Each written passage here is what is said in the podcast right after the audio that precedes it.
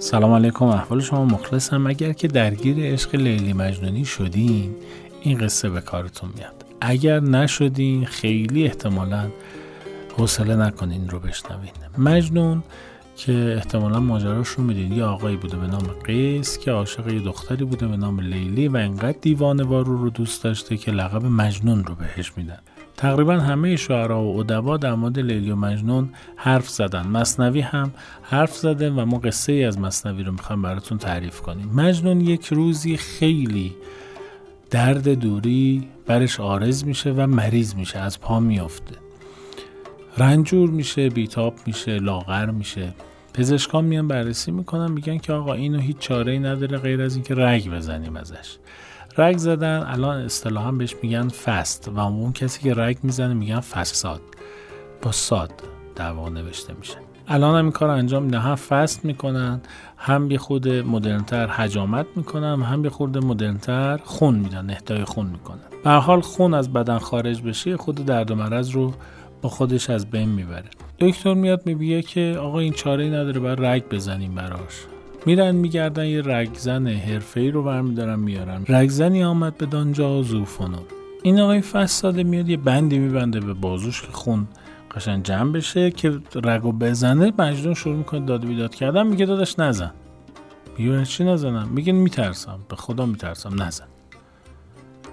میگه مجنون گرفتی ما رو. میگه نه والا میترسم. نزن دیگه. میگه آقا یعنی چی مسخره بازی در نیار؟ میگه آقا تو بولتو بگی برو. مزد خود بستان و ترک فست کن. نمی‌خوام بزنی من میترسم.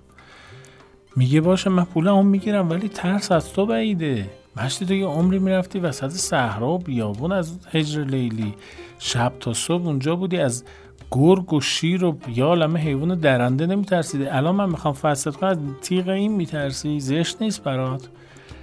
میگه آقا واقعیتش اینه که الان میترسم دیگه. میگه باشه میترسی. از چه میترسی؟ دلیل اصلی تو من بگو.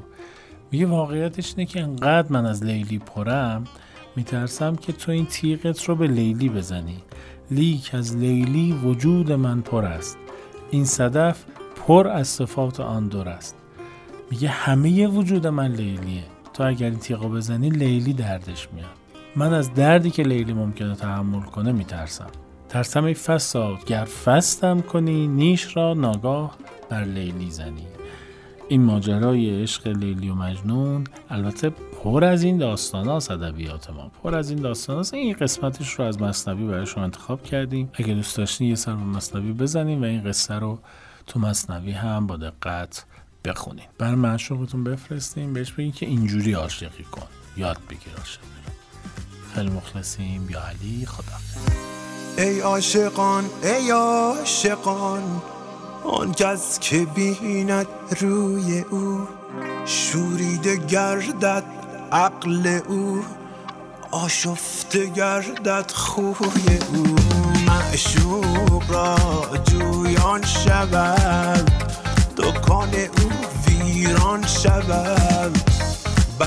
سر پویان شود چون آبم در جوی او. شاهان همه مسکین او خوبان قراز چین او. شیران زده دم بر زمین پیش سگان کوی او. این عشق شد مهمان من. زخمی بزد بر جان من. صد رحمت و صد آفرین. بر دست و بر بازوی